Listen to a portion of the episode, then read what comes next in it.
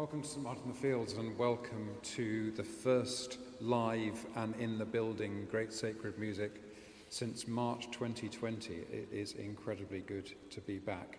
Very warm welcome to those of you in the building and to those joining us online.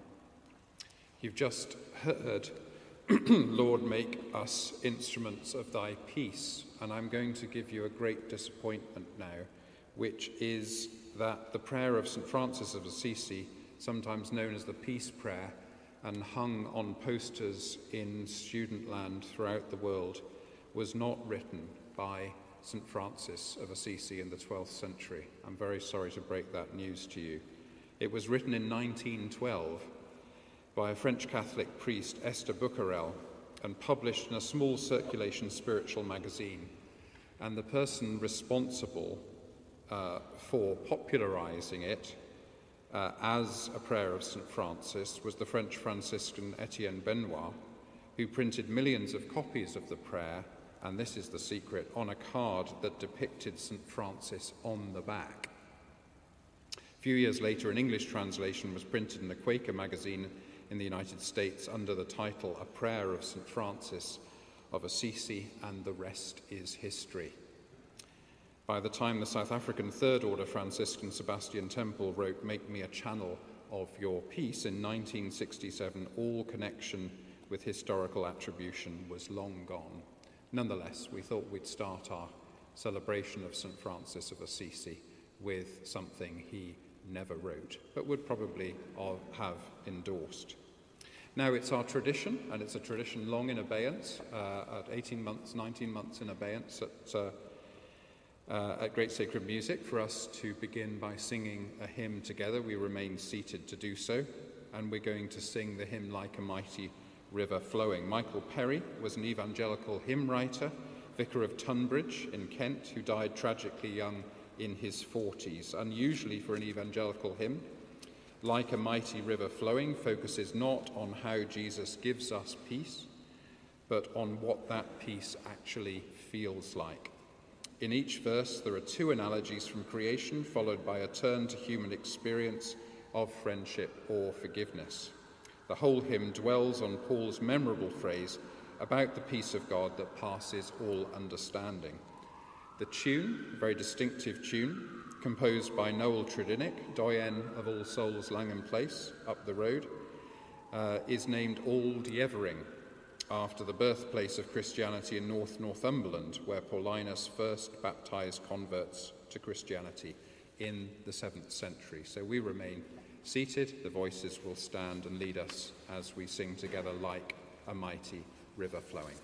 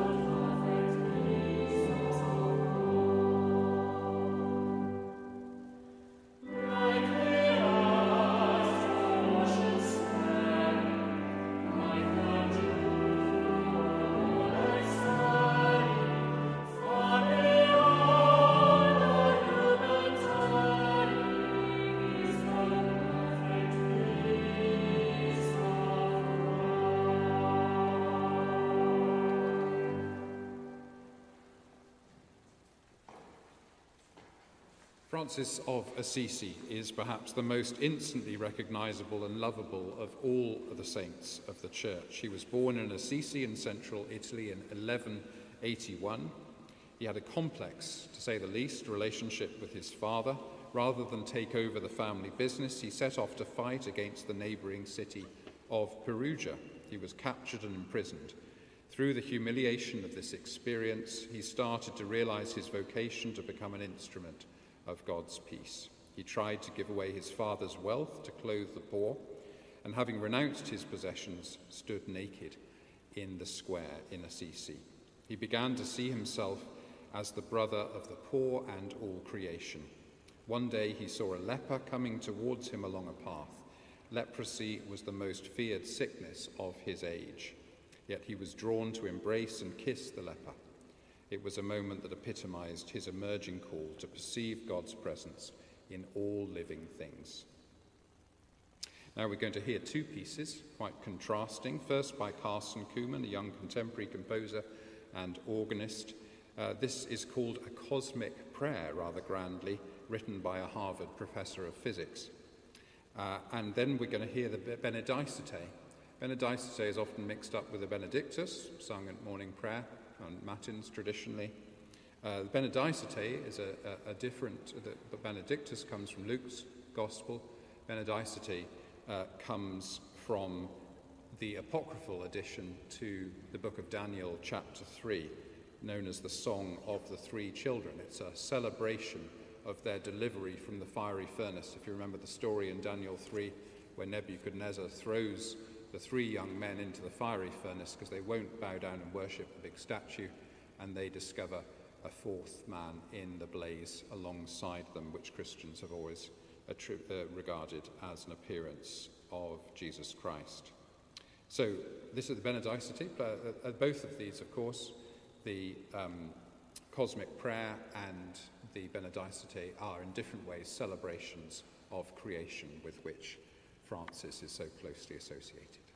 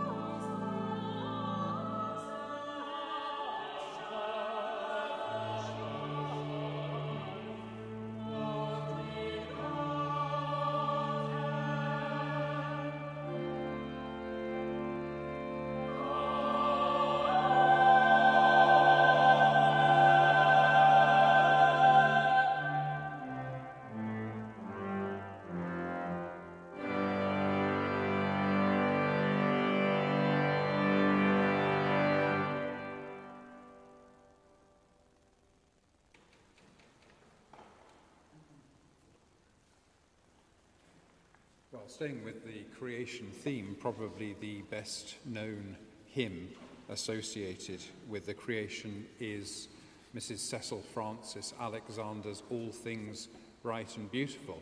Cecil Frances Alexander was a wild girl because at the age of 31 she married a man, I think 12 years younger than her, and her family were appalled.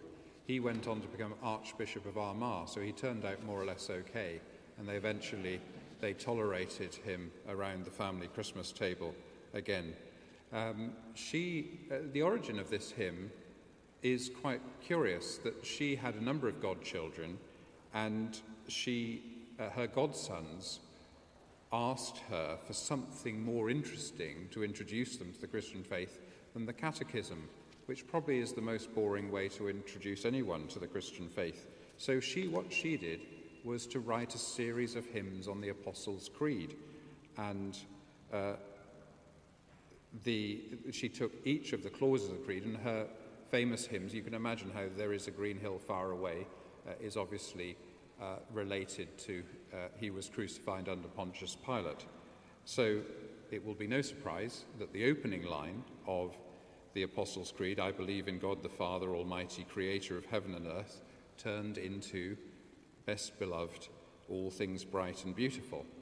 I remember I spent quite a lot of my childhood looking for the purple headed mountain, which I never found, curiously. There's not that many purple headed mountains out there, but I guess maybe they're all in Northern Ireland.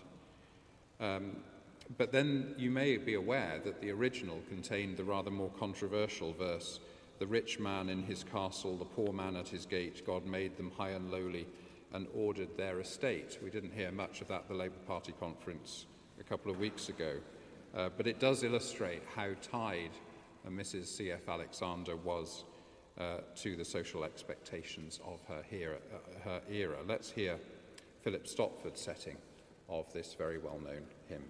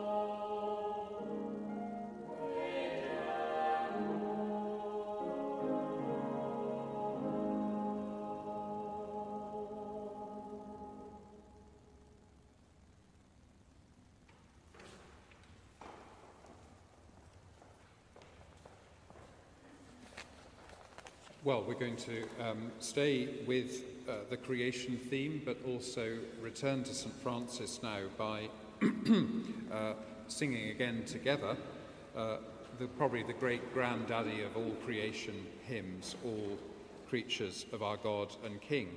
One uh, less well known story of great contemporary significance about Francis is that he visited the Holy Land not uh, as a crusader, but to visit the Muslim sultan.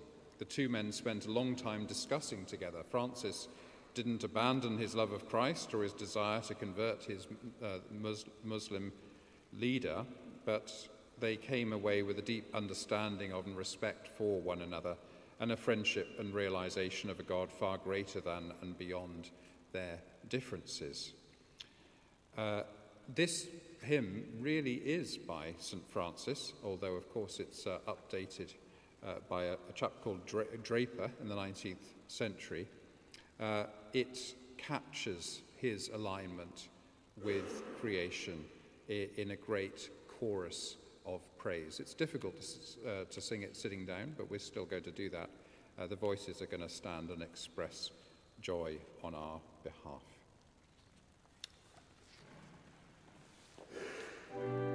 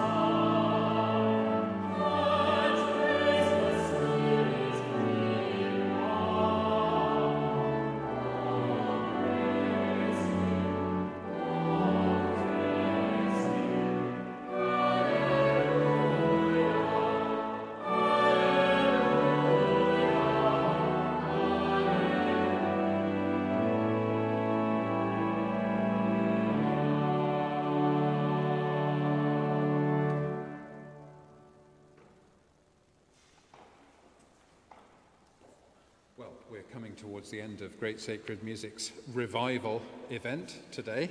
Um, thanks very much for joining us. I hope uh, you've enjoyed yourself. If you have, there are no fewer than three ways to make a donation as you leave. You can see on the back all the complexities of what our cashless society has now uh, made possible. You can text, you can go on the website, you can uh, flick a card at the cashless donation point, I think is what it's called, uh, on the way out. Uh, you can donate your whole life savings in any of those ways. There are all sorts of opportunities, and I won't deny that St Martin's needs the money after our long uh, shutdown during, um, or at least in, in the building shutdown last year. Uh, you'll probably see the publicity, and there's some, some, uh, some more publicity on the way out for both for the forthcoming Great Sacred Music series, which we're taking through creation uh, all the way up to the COP26 conference, which is getting very close now in just a month's time up in Glasgow, and we're marking that at Great Sacred Music with different creation themes throughout October. So do join us if you've flown in from San Francisco, especially for today. Fly in from San Francisco, especially for next Thursday, and we'll be glad to see you in the building or online. Um, do also look out for Choral Classics if you're in town on a Sunday afternoon. Details of that are also on the handout. Now, uh, we're going to finish with John Rutter's Gaelic Blessing. It's become quite fashionable in elite uh, choral circles to rather sneer at John Rutter, but I think before doing so, which of course you're very welcome to do if you're so minded, uh, it's worth considering uh, just the quality of his theological composition. This Gaelic blessing was written in 1978. Uh, what the music does is to fold the notions of deep and peace together, drawing in contexts like running wave, flowing air, quiet earth, shining stars, gentle night, and healing light all together, with the overall theme of waves lapping ashore until each of these diverse themes forms a crescendo in Christ, the light of the world, like flames rising to lick the glory above them. The overall effect is that all creation gathers around Christ, the way all humanity, male and female, poor shepherd and wealthy kings, did at his cradle. So don't write Rutter off just yet. Thanks for joining us.